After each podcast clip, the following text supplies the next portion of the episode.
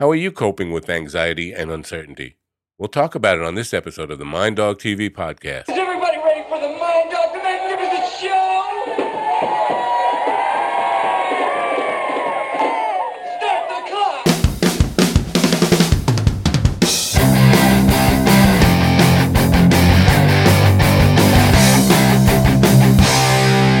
And welcome, my friends, yet another episode of the Mind Dog TV podcast. I'm Matt Nappo. Thanks for coming. It's great to have you here as always.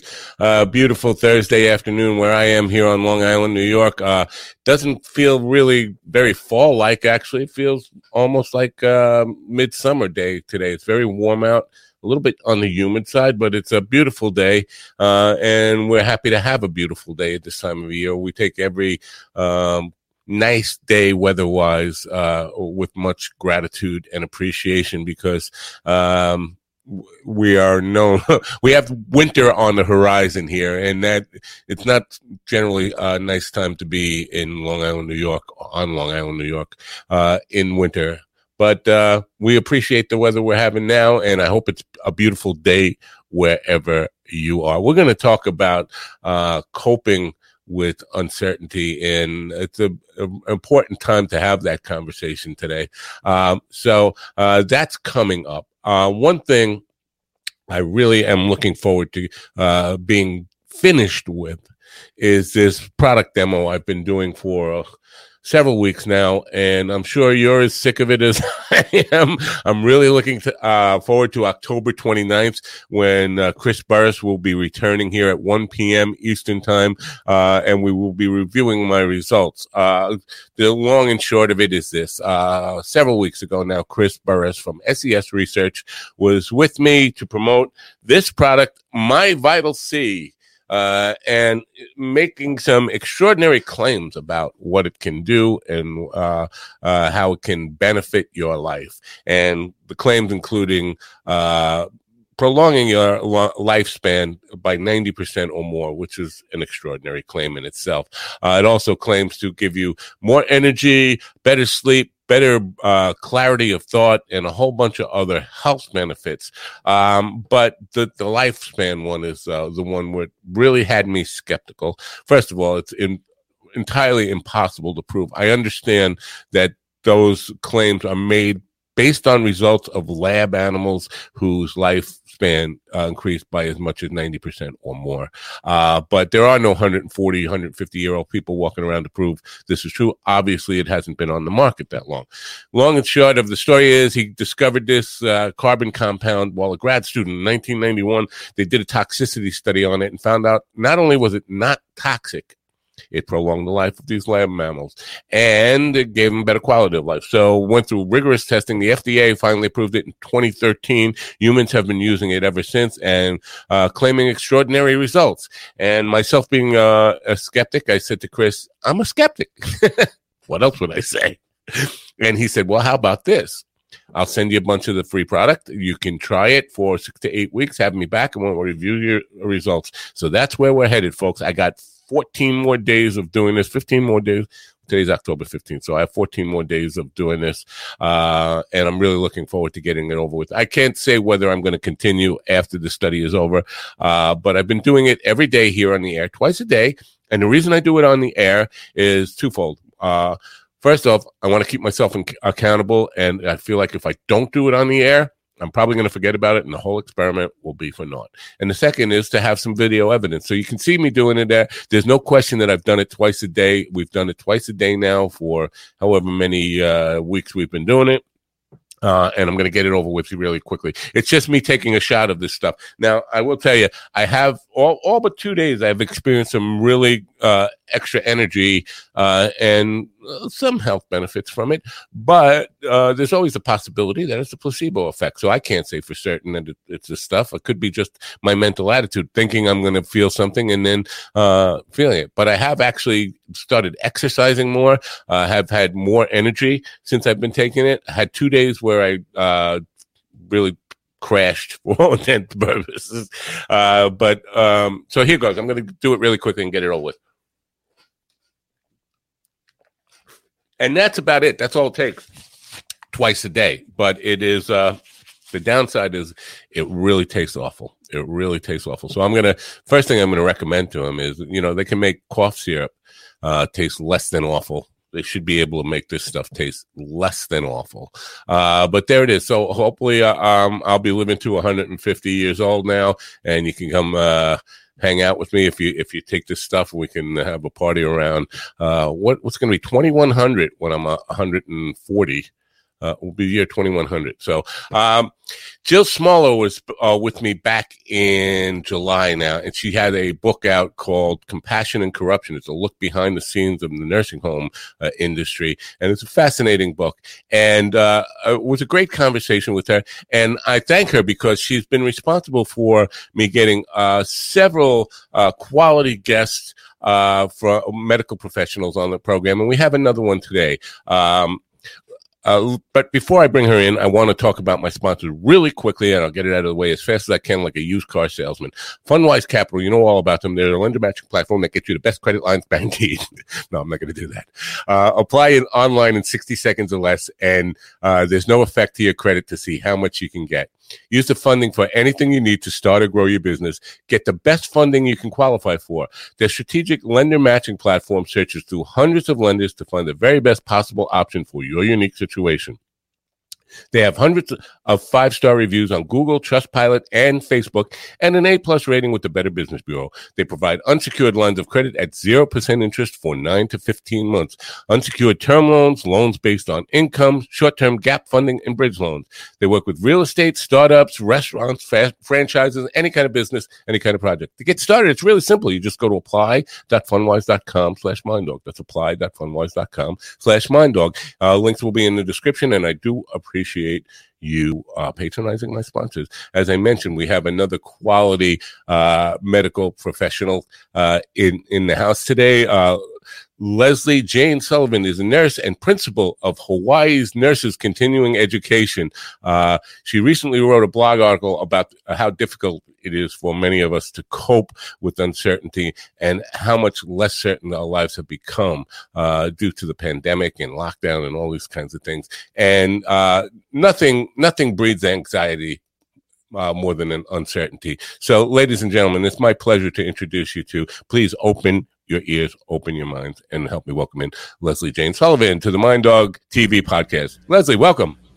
Hi, Matt. Thank you. Thank you for the nice introduction. Um, so, I'm nursing faculty. I retired from UMass several years ago and moved to Hawaii, and I initially taught at the University of Hawaii, and now I'm doing some continuing education for other nurses. I'm a nurse practitioner, and I spent a, a lot of my career um, working with um, adults and people who had mental illness. And, you know, this, this COVID pandemic isn't helping us at all. So I wanted to talk to you guys a little bit, as you said, about coping with uncertainty.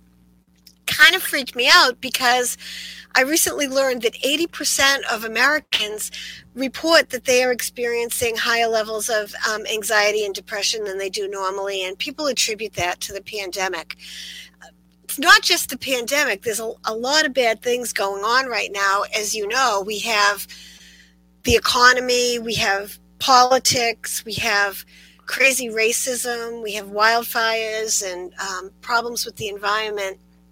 And it's not good for anybody but it's worse for some of us.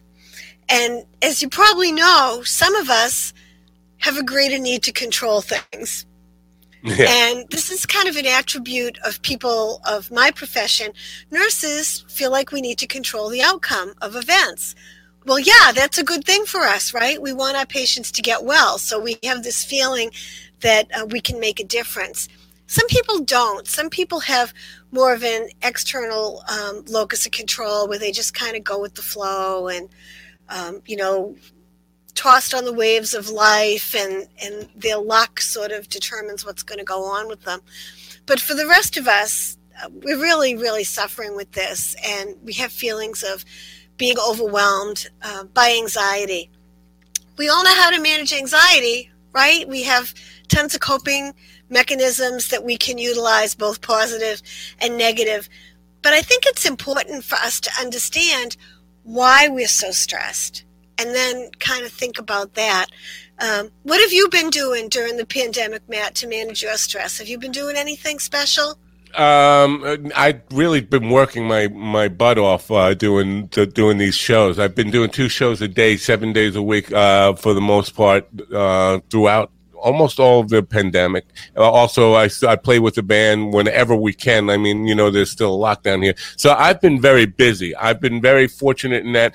And the, the truth of the matter is, uh, I like being at home. I like working from home. I was working from home before the pandemic hit. So it really hasn't affected my daily life that much, but the uncertainty of it certainly has. And the idea of the, a lot of the businesses I worked uh, with, my sponsors and, and stuff, people I've done marketing with have, uh, lost their businesses, got closed, and so that creates uncertainty about you know where your next dollar is coming from. Of course, so that's a difficult adjustment. But uh, for the most part, my life um, has been pretty stable. My wife is a nurse like you.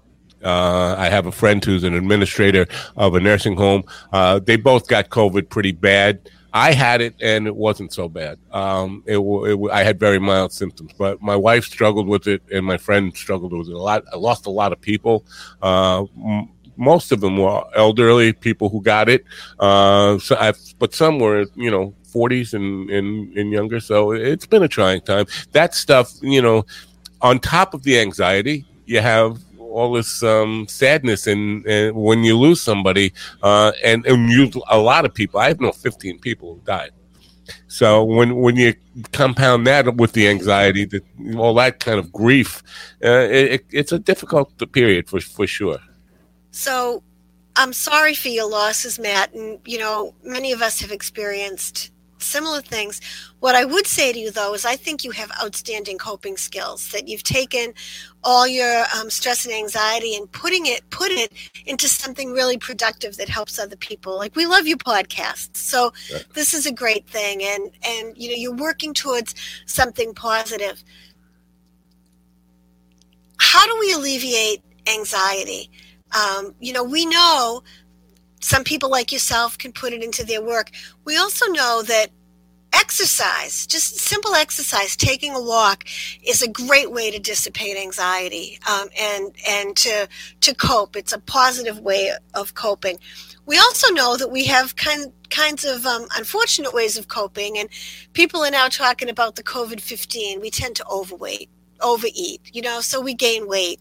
Um, some of us are drinking more. Some of us are in, engaging in, you know, less than healthy coping skills. And that's what I wanted to, to mention to you guys. We want to focus on understanding why we're experiencing the stress and anxiety and then employing some positive ways of dealing with us, with dealing with that beyond, um, you know, beyond some of the obvious things there was an American writer in the last century, and nobody remembers her, but they remember what she said. She said, um, Life is uncertain, eat dessert first.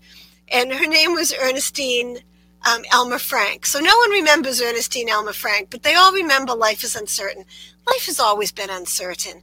It's just worse now. It's just worse now, and it's impacting us more now. So our challenge is to challenge the need for certainty. Why do we need to be certain? We need to think about that. Um, and for those of us who are um, who have a high need to control or who have an an internal locus of control, many of us are very competent and successful people for that reason. Puts us in a bad situation. When we're uncertain, when you have when you have a need to control and you are um, uncertain and you don't know what to do, you tend to have these certain behaviors, such as micromanaging. Um, you know, don't put the teapot there, put it there. Um, if you're still working, continue to, um, you know, really get down to the nitty gritty with your staff or others and be kind of an annoying person to micromanage. Um, we also tend to procrastinate. And so we say, well, you know, I don't know what's going to happen. We don't know uh, what tomorrow's going to bring, so I'm not going to make any decisions. Sometimes that's wise, but we also need to recognize that sometimes the decision not to make a decision is a decision in itself. You know, right, so procrastination, right. um, that's uh, kind of being your own worst enemy many times and kind of you know my dad used to say you shoot yourself in the foot so we really want to look at that and the other thing many of us tend to do and i don't know if you've noticed this but sometimes we or people that we're around tend to seek constant reassurance and this Right. can be annoying too because nobody knows what's going to happen right nobody has a crystal ball um, so we need to recognize that and challenge our need for certainty because life has never been certain. You know that. Absolutely. Um, we need to try to let go and validate ourselves and validate our inner strength because we have survived bad things before. All of us have. Oh You yeah. talked about losing your 15 friends, and that's so painful, and it happened in a short amount of time. I mean, since March, right? And here we are in October.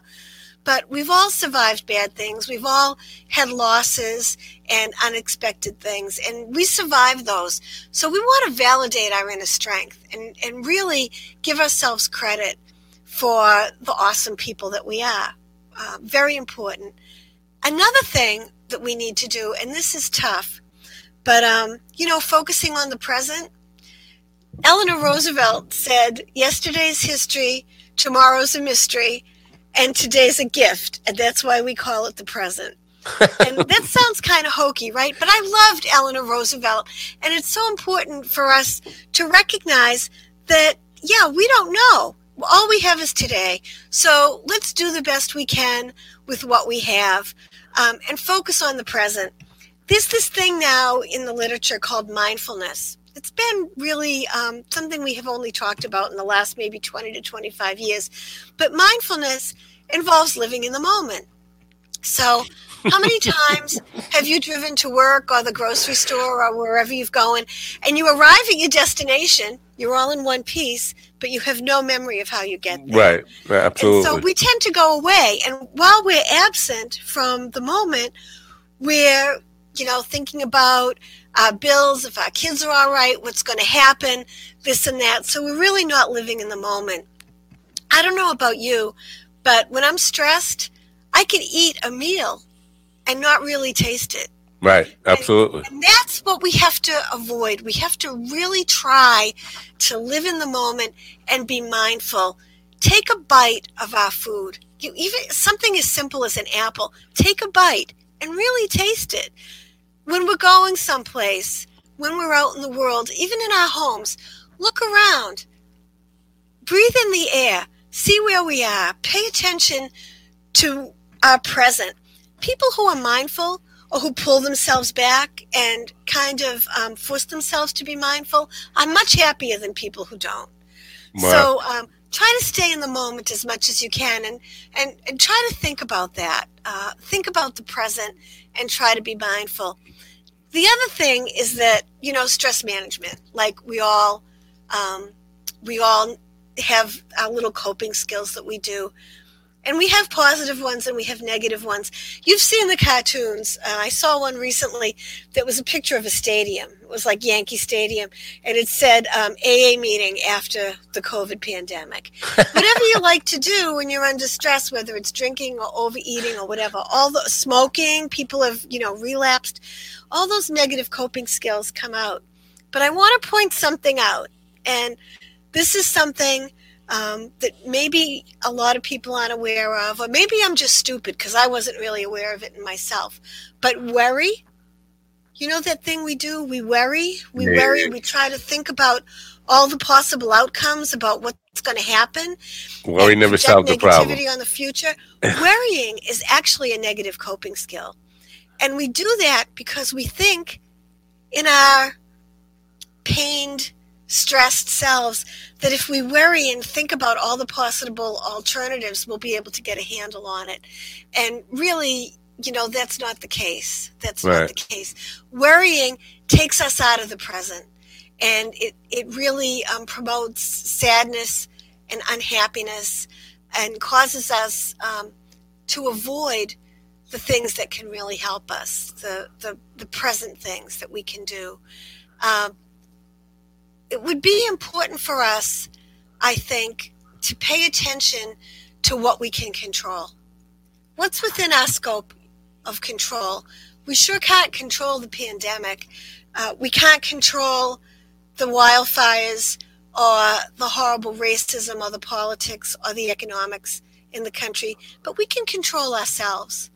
And that's about it. So for me, you know, it's trying to be kind, trying to reach out to other people, um, trying to share what I know. I don't know a lot, but I've been on the planet for a long time and maybe have acquired some fun facts to know and tell in that period of time.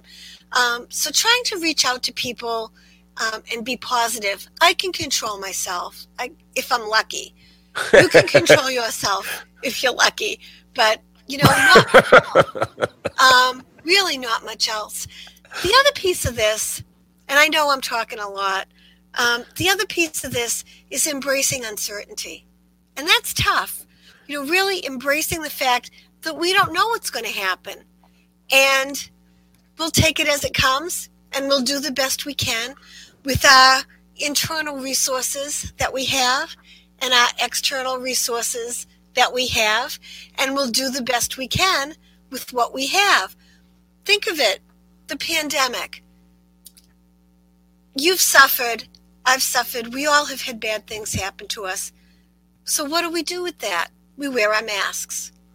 Right? We fight that urge to, you know, the most primitive defense mechanism. What is it? Denial, right? A mask isn't going to protect me. It does. The mask does protect you. I don't know if um, you or your listeners have heard about the case of the um, hairstylists. I think it was in Minnesota. Did you hear no, about that? No. Two hairstylists. Now, when you're in the salon, you're really close to people, and the right. salons were open. So um, these two hairstylists in Minnesota had active COVID, and they didn't know. They I don't know for whatever reason they thought they had a cold or whatnot. And between the two of them, they serviced 90 clients, but the stylists and the clients all wore a mask. And yes, you can wear a mask when someone's that close to you. You get the kind that goes behind the ears instead of around the back of your head. And if you only have the kind that goes around the back of your head, you can modify it so it goes behind your ears. Anyway, um, everybody had a mask on. And out of the 90 cases of uh, clients that these two people saw, nobody got sick. Nobody wow. even converted to positive. It's because they wore a mask you know? So we can wear a mask we can wash our hands we can go to the grocery store and keep a safe, safe distance from people. We can behave in an informed intelligent way and protect ourselves and our loved ones to the best of our ability. So that's something we can do about that. We can be kind to people. Uh, we can work to diminish our stress in positive ways. So how do you do that? Well get a good night's sleep. Yes, it's difficult. But one of the things that research has informed us of during this COVID epidemic is that people who take melatonin, you know melatonin? Yes, of course. Okay. It's a it's a very benign, not habit forming, kind of naturalistic homeopathic sleep aid. People who take melatonin um, regularly have a much uh, milder case of COVID if they do contract it. Melatonin wow. helps you sleep. So what's wrong with getting a bottle of melatonin and taking it, right? It's right. going to help you sleep. A good night's sleep is beneficial always. It's beneficial in times of stress. So that's something that we can do. Uh, zinc. Zinc boosts our immune system. It's very benign. It's a mineral. It comes in an oral form. It's ultra cheap um, and available everywhere. So you know what? Take some zinc. Um, why not? It's not going to hurt you. Um, it's something that's within our sphere of influence that we're able to do. Uh, we're able to do uh, conference calls and hang out with our friends on Zoom or on FaceTime or you know do something like what you're doing, so we get to see people. I don't know about you, but you can tell. I mean, I'm sure you. I'm sure you, Matt, like to talk talk to people. I mean, that's what you're doing, right? You're doing Mind Dog TV, so you like to talk to people. I can honestly tell you from my experience that I feel so good after I hang out with my friends online. I feel yeah. so much better. It relieves my stress, it dissipates stress. We always laugh, we always joke, um, we can always find some humor, and humor is a great defense. Humor is a great defense. It's a great coping mechanism. It alleviates pain. Um, it, you know, boosts endorphin. It does all these wonderful things for us. So um, that's kind of, you know, what I wanted to say to you is how important it is for us to try to take a step back, understand why we're suffering so much, understanding why uncertainty is so hard for many of us. It's much harder for those of us who have an internal locus of control. Much more difficult, much more difficult. Well, we there's a lot to unpack in, in everything you just said there, and uh, and uh, I, first I, w- I want to start with a thanks thanks for the plug, uh, and you didn't even realize you were giving me a plug, but uh, before the pandemic, for about a year before the pandemic, I was hung up on this idea of living in the moment, and uh, the first week of March, the before we got locked down, right two days before we got locked down, uh, this album came out that I, I, wrote all the songs for. It's called Living in the Moment. And uh, it's there it is, CD that's produced. It's called Living in the Moment. And one of the, the, the, the title song is Living in the Moment. And basically the line is uh, uh Yesterday is gone, tomorrow might never come. Uh, the here and now is all it's real. And you know, that's a, a, whole, a cold, hard fact. And so uh, it, that goes right into what you were saying. And so that that's a nice plug for me. Thank you. Uh, it's so true, and research bears this out. This is not just me talking about like what I think. This is all supported by a body of you know jury professional research. It's so true, and it's something that we can do for us. It doesn't cost anything. It's there. Um, it's a wonderful thing for us. Another way um, for us to manage stress is reading. Did you know that reading for 10 minutes is a better stress reliever than meditating or exercising? Reading. I didn't I did not know that, but it, it makes book. sense. Yes. The, the, just the process of reading transports us to a different reality. And it's a healthy different reality. It's not the different reality that we get, you know, from purple microdot or, you know, substances, uh, you know, eating some pot brownies. It's an escape into a different place and this is reading anything. If you feel like you're so stressed that you can't read a book, read a short story. Um, there was a time in my life, my, I loved my father, and my father suffered a long, painful death from lung cancer. I had a book of short stories by Guy de Maupassant, helped me so much to deal with my father's illness. I would read a short story and be transported right while I was sitting with him, or I'd read it to him. Um, and we could both go away to a different place. Extremely, extremely healing. If you don't have the attention span, or you don't think you don't because you're so stressed, pick up a magazine. 10 minutes. That's all it takes. Um, and to go back to our, our friend and colleague, Jill Smaller, in her book, Compassion and Corruption, this is a book written by a nurse colleague about the long-term care industry that she'd worked in for like almost 40 years. Long long long and long long career wonderful career. And her stories are not tragic. They're uplifting and there's a lot of humor in there.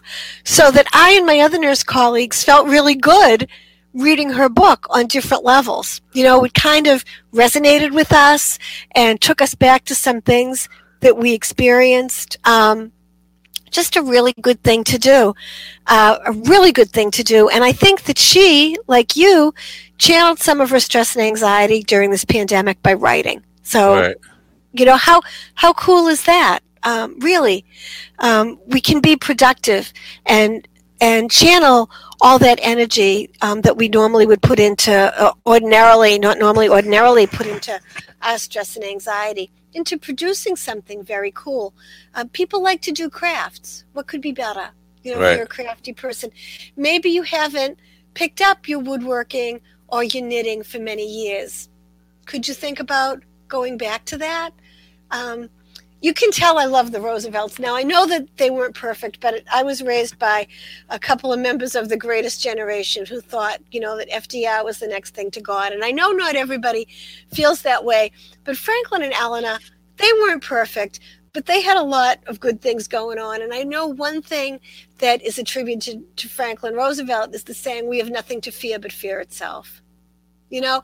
Yeah. so if we can get by the fear if we can experience uh, where we are right now and live in the moment um, channel our worries. If you're worried about money try to think about ways to earn money. If you've lost your jo- job try to get out there and network with other people who've um, lost their jobs. Um, embrace the uncertainty and realize that we, as adults who've lived this long, right, um, have have the goods to deal with this and empower ourselves. I have another quote. Um, I don't know who said it, but somebody said, "Problems? We have problems. We eat them for breakfast." so that's what we got to do. We got to eat our problems for breakfast. Um, yes, people die. I don't want to get into like a religious thing because, um, you know, I'm not really religious, but I'm very spiritual.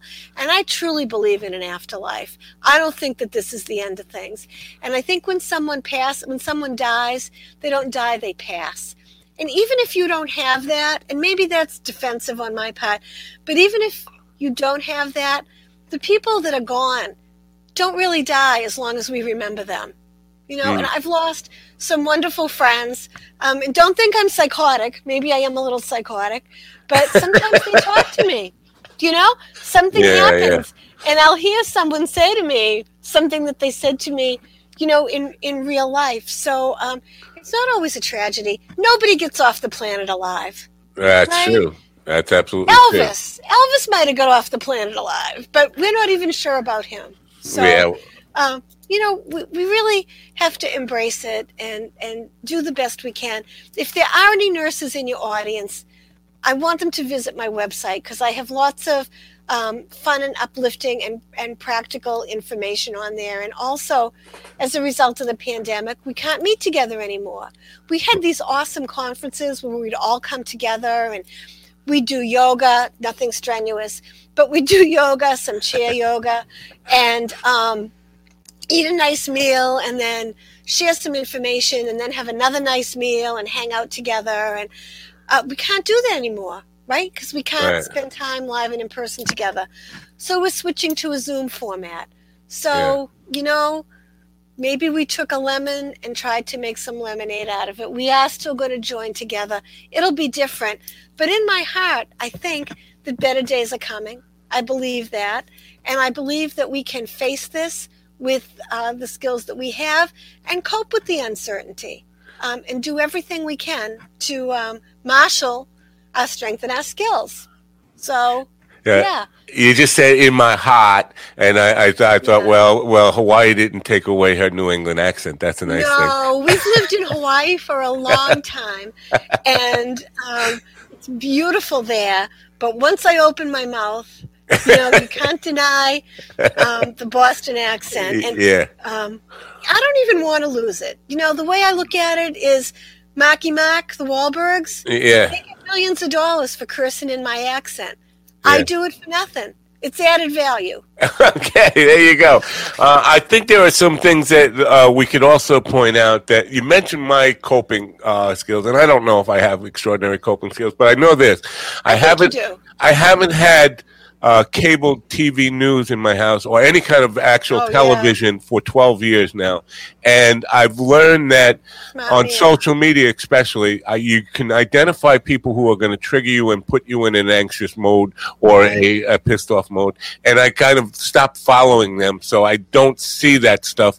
You got to avoid the stuff that is intentionally trying to make you angry or anxious or nervous about anything. And there are those, those forces out there especially, you know, the media wants to hype stuff up and make us anxious about stuff because it helps sell, uh, it helps ratings and sell papers and things like that.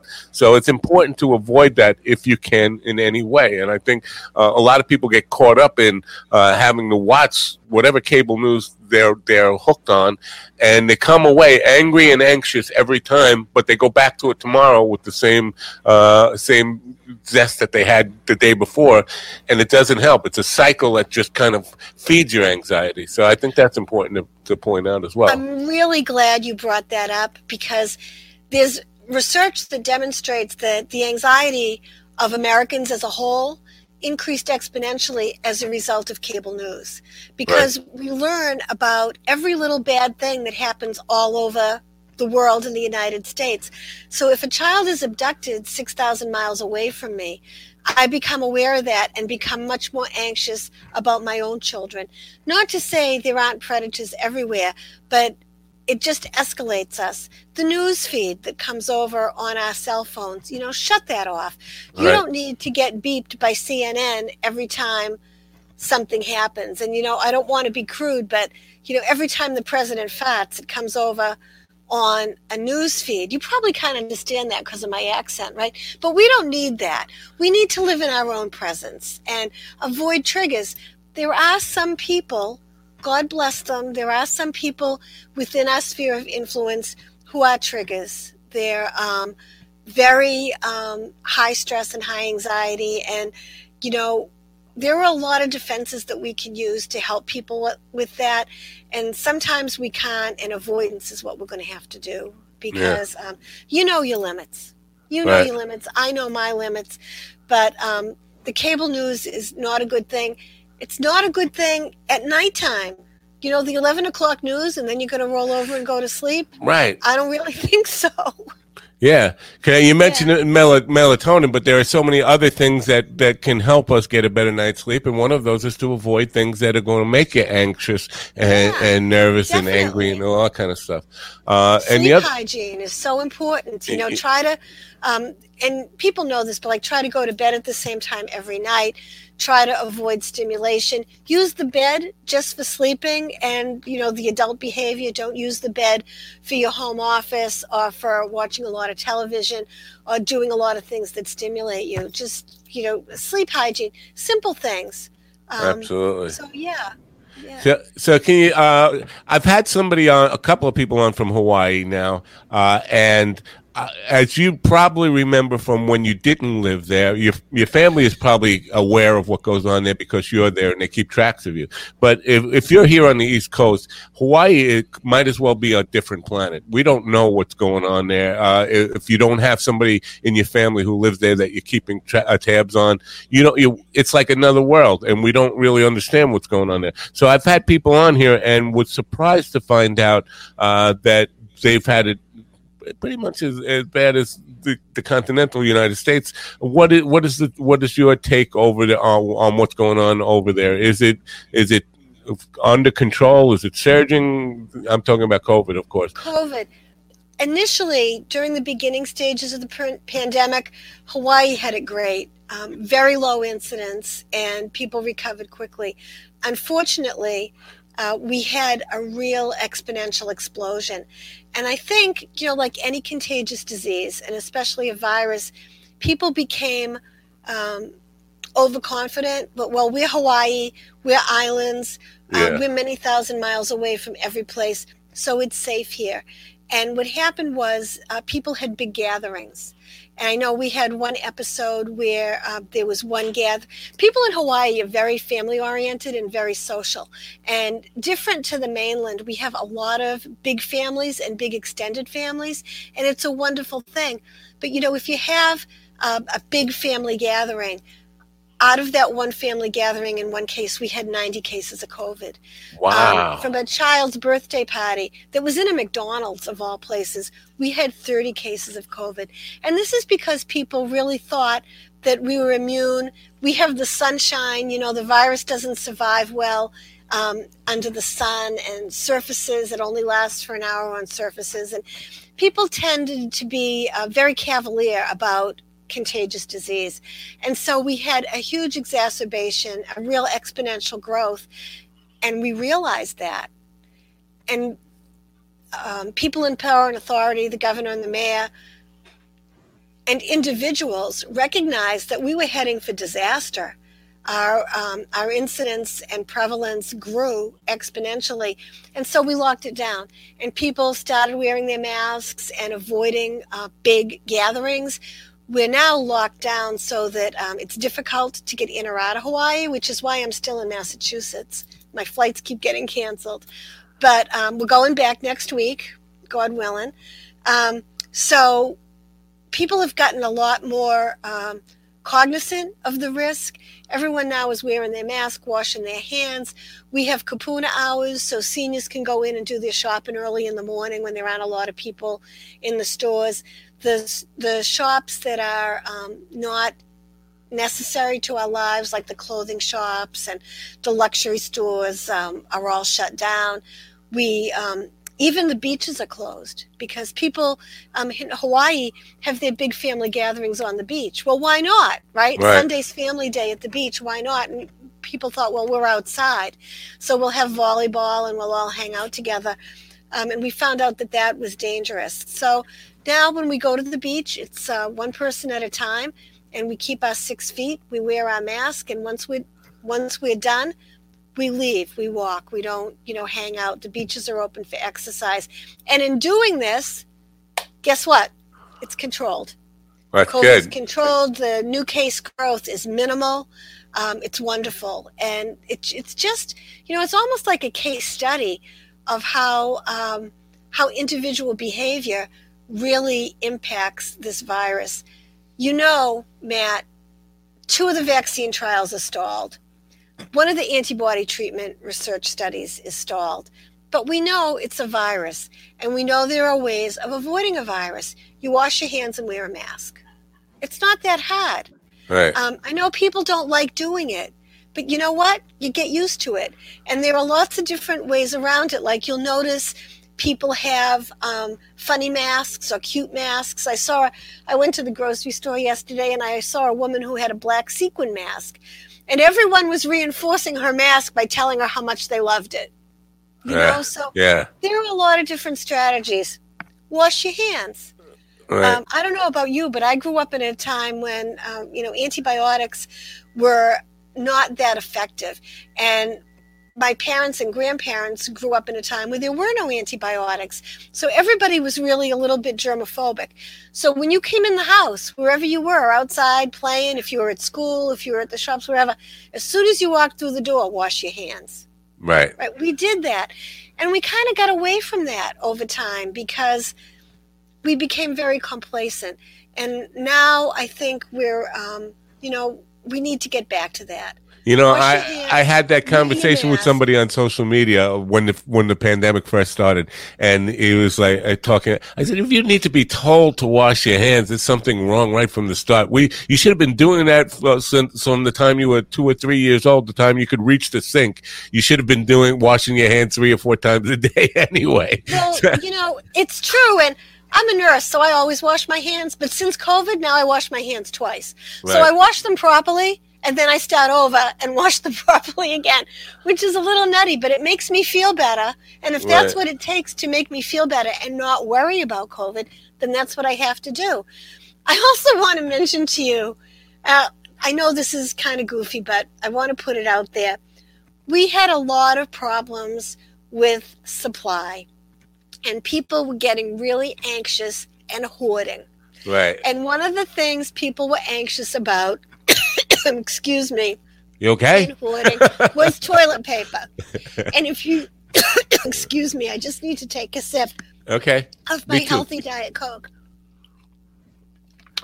But if you go to my website, you'll see a picture of me in my mask and gloves outside Long's Pharmacy in Honolulu holding a package of TP. People went in the stores and they said, oh my gosh, there's no TP. So they went out and bought tons of toilet paper. Well, this is positive feed forward. So people get anxious about stuff like this. I know I myself don't buy a lot of shelf stable products. I buy for the most part, um, you know, I do the periphery of the grocery store. So I buy fresh fruit and vegetables and fresh meat and bakery stuff, and that's about it. But when I looked in the grocery store and I saw that the shelves of shelf stable food were empty, I started to get nervous. And I said to my husband, Do you think I should try to get rice and macaroni and cheese mix? There's no, there's no cake mix. Well, you know what? I haven't used cake mix, rice mix, or macaroni and cheese mix probably for 20 years. But because it wasn't there, it made me anxious. And I think this is the way a lot of Americans are. We we don't necessarily or maybe it's human nature. We don't necessarily need or want something until it's demonstrated to us that we can't have it. Right. So Yeah. um, I think that caused people a lot of anxiety. And, um, you know, we need to recognize it. You- I don't really need that. Maybe it's human nature to um, want something that you can't necessarily have. I hope we got through that. We're buckling down now for the winter time, and people are going to be inside more. The weather's going to be colder in most parts of the country.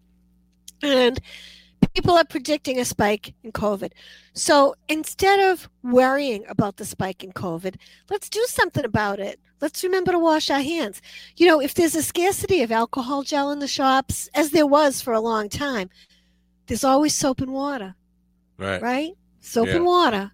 You know? Well, I'm So- I'm not a big fan of that. Uh, the the um, whatever the disinfectant that people put on their hands. The uh, yeah, whatever. alcohol gel. Yeah, I don't. I'm not a big fan of it. I think that kills your your um, natural defenses. I think washing It your hands with soap and water is is a better Yeah. uh, better solution than that. Well, let me ask you this: this whole uh, in, and uh, this might sound like an off the rails kind of question. Is marijuana legal in in Hawaii? No, marijuana is not legal in Hawaii. It is legal in Massachusetts. However, and I'm talking recreational. Recreational marijuana is Right. legal in Massachusetts. It is not legal in Hawaii. However, it's available in dispensaries for people who have a prescription, Right. readily available. And there are lots of, I myself am a proponent of cannabinoids. I don't partake of them myself, but um, we know that there are cannabis receptors in every cell in the human body. And so, um, you know, they're, they're obviously beneficial. And I think that the physicians and um, the physicians in Hawaii recognize that. And many people partake of medicinal cannabinoids. Yeah. Well, I noticed that in states where it is legal, uh, it's it's been booming as far as business goes because Yeah. people are turning to that to alleviate some of the anxiety and and, and stuff that goes with it. But also, alcohol uh, is going through the roof. People are, uh, you know, we're finding out that when we talk about uh, what do they call it, um, necessary, what is it, essential. Essential businesses that Right, marijuana, right. marijuana and alcohol seem to be uh, are, are top on our list of essential needs and, and businesses uh, more so than some some others that we were, might think are essential. That's just and kind you know what. Matt? It's a tool. I know people are over partaking, but cannabinoids are a tool. Alcohol is a tool. And like my nana was a very smart woman. The old wives in general were very smart. That's how they lived to be old when everybody else was dying at 40. Um, my nana used to say everything in moderation. Alcohol is a tool. Take it in moderation. Cannabinoids also medicinal in moderation. There are many things that help us in moderation. The problem is when we go overboard. Um, like food, we must eat, right? We must nourish our bodies. The problem is when we nourish our bodies to things that aren't really nourishing or we overconsume. So, um, all things in moderation. And, and I think it's important that we stay mindful of that. Right. So for your industry in, in general, here, my I know my wife is she works in a nursing home, and I think she's Oh, being God love her. Yeah, I think she's being tested every day. Are, are they? Is that the same uh, deal with, with, with where you are? Yeah, people um, in the long term care industry uh, have to be tested. And the reason is because um, people in long term care live in close proximity. And our elders, our kapuna, um, which I'm one of them, right? I talk about the old people now. I'm one of the old people. We're much more vulnerable um, to. COVID because, you know, the longer you live, the more morbidity you have. The longer you live, the more chance you have to express your heart disease or your high blood pressure or your diabetes or, you know, whatever you're going to have. And so COVID exacerbates all those problems. So people who um, live and work in nursing homes have to be much more stringent about their infections, infection control. And yes, they do need to be tested regularly.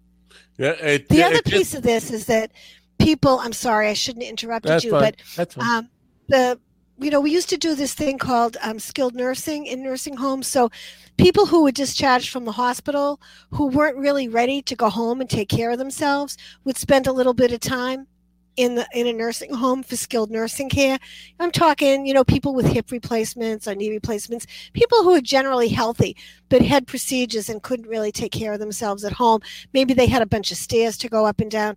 So they'd go in the nursing home um, and that is something that really has a moratorium placed on it because um, there is COVID in the hospitals. And to have those patients uh, go into the skilled nursing areas of the nursing homes is very, very dangerous for the staff and patients in the nursing home. So um, that's a kind of a boundary that's been erected and it's very important. Sort of like a sterile corridor to keep people safe and separate.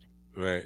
Well, the thing Yeah. that confuses me as a uh, non-medical professional, I have to say that, is that uh, testing. So you test somebody, and if you, unless the results are immediate, you don't know whether they're. So, and you send them off to go work. Now you, you tested them, but you don't know if the, what those results are in, immediately, and you're sending them to work.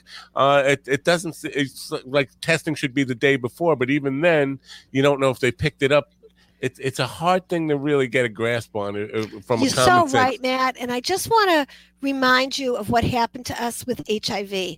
Now, not everybody listening is old enough to remember, but back in the late 1970s, this thing came out. It was called gay related immune deficiency. And nobody thought ri- virus, they didn't know. And then that evolved, and somebody thought virus, you know, because it was related to exposures. And it was like, oh gosh, what are we going to do with these gay people? They have this virus. So we have to keep the gay people separate. And then no, of course we don't have to keep the gay people separate. And then we found out it's a virus. So what did we do? We treated everybody like they had it. Right. And that's what I'm kind of encouraging you and your listeners and people that I come in contact to do. Assume everybody is shedding COVID. Just assume everybody is shedding COVID. Wear your mask, wear your gloves, keep your distance, right? Wash your hands. Try not to, um, you know, share respiratory fluids or other fluids. Don't take a sip of somebody else's coffee. And Right, it's common sense, right? Um, if you're sitting down to use a keyboard in the workplace that's a shared keyboard, let's disinfect it or let's keep our keyboard separate. Um, or let's make sure that we wear gloves while we're on the keyboard and then quickly change them. Don't use the keyboard and then rub your nose. We Yeah. have to assume that everybody is infected, and that's how we stop it. right. It's not it's not hard. It's not rocket science. It's hand washing and a mask. It's very very unusual for people who wear a mask properly to get COVID and wear a mask properly 100% of the time when they're around other people. And I say properly because I go out in the world with my mask on properly and it fits nice and snug and it covers my mouth and my nose um, and it's tight around my cheeks because I have a fat face, so I can't avoid that. But I see people out there and they've got the mask under their chin, or their little noses are peeking out over the top of the mask, or the mask is up on their head, or worse than ever, it's in their pocket. Right. So, you know what? When it says wear a mask, wear a mask. If you know you're around other people, please put the mask on and cover your nose and mouth. right. Otherwise, you're going to have people saying, "Oh, well, I wear my mask." Well, yeah, maybe you do. Maybe you do, and maybe it's not on there properly. The other piece of this is you got to recognize this thing called osmosis and diffusion, right? If something is wet, things go through it, right? right. So if I if I'm cooking in my kitchen and I go to pick up a hot pot with a wet oven mitt, I'm going to burn myself, right? Because things pass through water.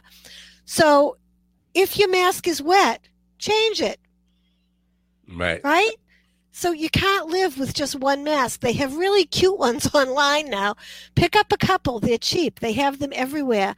Um, I went to the CVS drive-through in my car and I said, "Oh my God, I forgot my mask," and the pharmacist gave me one. So it's not hard. We Right. we're all in this together.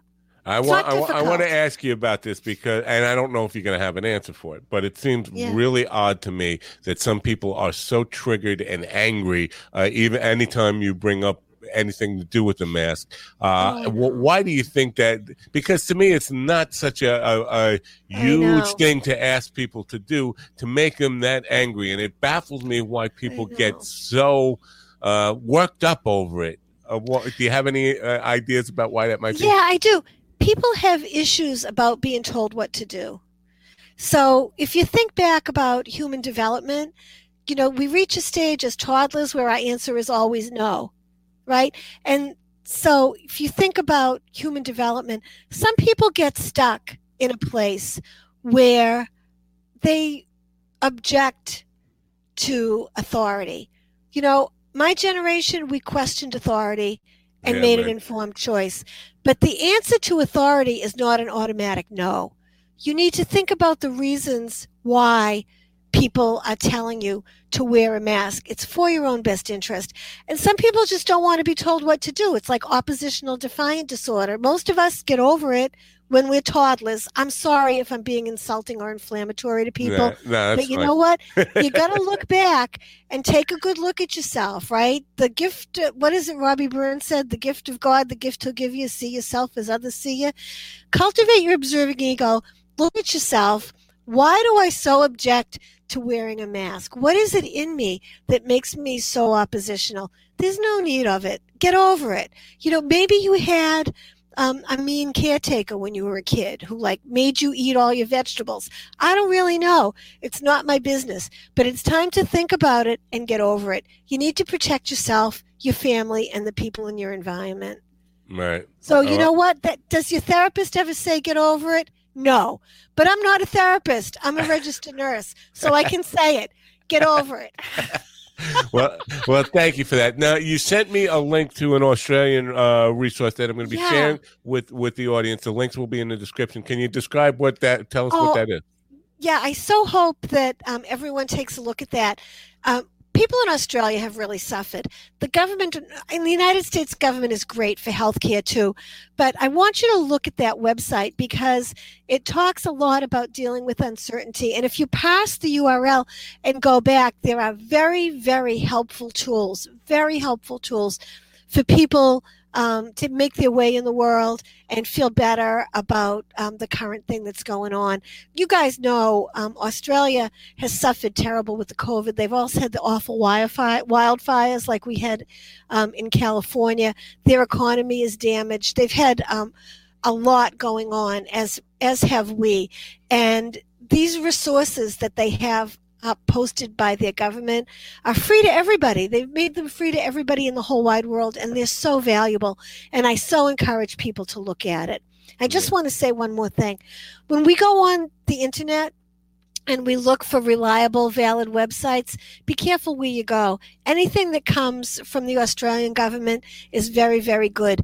If you're not sure what you're looking at, if you think you're looking at something that's commercial or you don't know, um, go and, and try to validate um, the URL or try to validate the website by using Health on the Net as a portal. It's uh, www.hon.ch. It's a nonprofit, it's multinational, it's in Switzerland, and the only websites that you can reach through that portal are reliable websites. Hmm. I don't want anybody to send their money away for a magic cure that's not going to work. Yeah, I get it. Um, uh, Yeah. You know, I'm, I'm I'm glad you gave the plug to Australia because I had a, a, a gentleman on from Australia just 15 hours ago, uh, and I've had many Australians on, and I have a huge audience over there in Australia. So oh, I'm that's sure awesome. I'm, I'm- really I'm- glad to hear that. I'm sure we have a lot of. Australian nurses come and join us in Hawaii, right. um, and it, it's a it's a breath of fresh fresh air and really um, a nice thing. Uh, I want to hear uh, an Australian accent mixed in with the Boston accent, and, and all, all in the same room. I would love to hear that. All right, let me see if I can do one. Oi! Oi! Oi! Matey.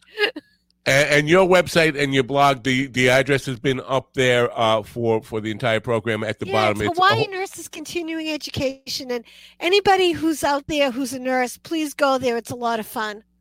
I enjoy writing the blog. Writing the blog. It seems like uh, it, it, Oh, it's something- great. we have a lot of followers. We get a lot of positive feedback, and now we're starting to zo- do the Zoom webinars, and it's just a lot of fun. We try to make it a positive experience for Eddie, for everybody. Wow. And, Well- uh, you know, if you can make somebody laugh, you teach them something. So that's a that's Yeah. our goal. That's true, and then you know I, I've Yeah. learned something from every single person I talk to on this program, and it, I, it's always uh, it's always a, uh pleasure to get some new perspectives on things that we've been talking about, and and some uh, new insights to stuff. So you know it it is what it is, but I, I appreciate your your time and, and your uh, insights here today, and, and thank you for for looking me Well, up. we so appreciate you, and I'm really glad that um I found you because I think you're awesome, Thank and you, you. do have outstanding coping skills. Don't sell yourself short. Ah, Short. well, thank, thank you. I, I'm working on it. You know, we're all a work in progress, so I'll it's a continue working process. on it. Yeah, it's all yeah. process. Well, well, thank you, Leslie. Thank you for your time you, today. Matt. We are out of time, but I will be sending people to your blog, and hope hopefully you get some response out of it and some some more support from our audience. Thank you so much. Thank you. Have a great day. Bye. You Bye too. Leslie Jane Sullivan, uh, uh, good stuff there from. Uh, well, she's actually from Massachusetts, but she's she's currently a resident of Hawaii, and so I'm going to say good stuff there from Hawaii, from the other side of the world. So last night we were talking to that side and then this side, and uh, I, I like the fact that we we are a worldwide platform and have people listening from all over the place. She's actually the third person from uh, who who lives in Hawaii, even though she, uh, uh, she's she's in Massachusetts right now. I won't lie, but she's actually the third Hawaii resident we have we've had on, and we've had a lot of Australians on. So uh, we are a truly worldwide global platform and i appreciate that and i appreciate you listening. I hope you got something out of this program and and, and learned something here today. I did and I, I appreciate your time and i hope you uh, liked it and we'll tell your friends about it and come on back. Go to my youtube channel and subscribe. Go to minddogtv.com get on my mailing list so you know when we're going to have great guests on. And uh, questions and comments for me info at minddogtv.com info at minddogtv.com tonight at 8 p.m eastern we're going to have politics from the left.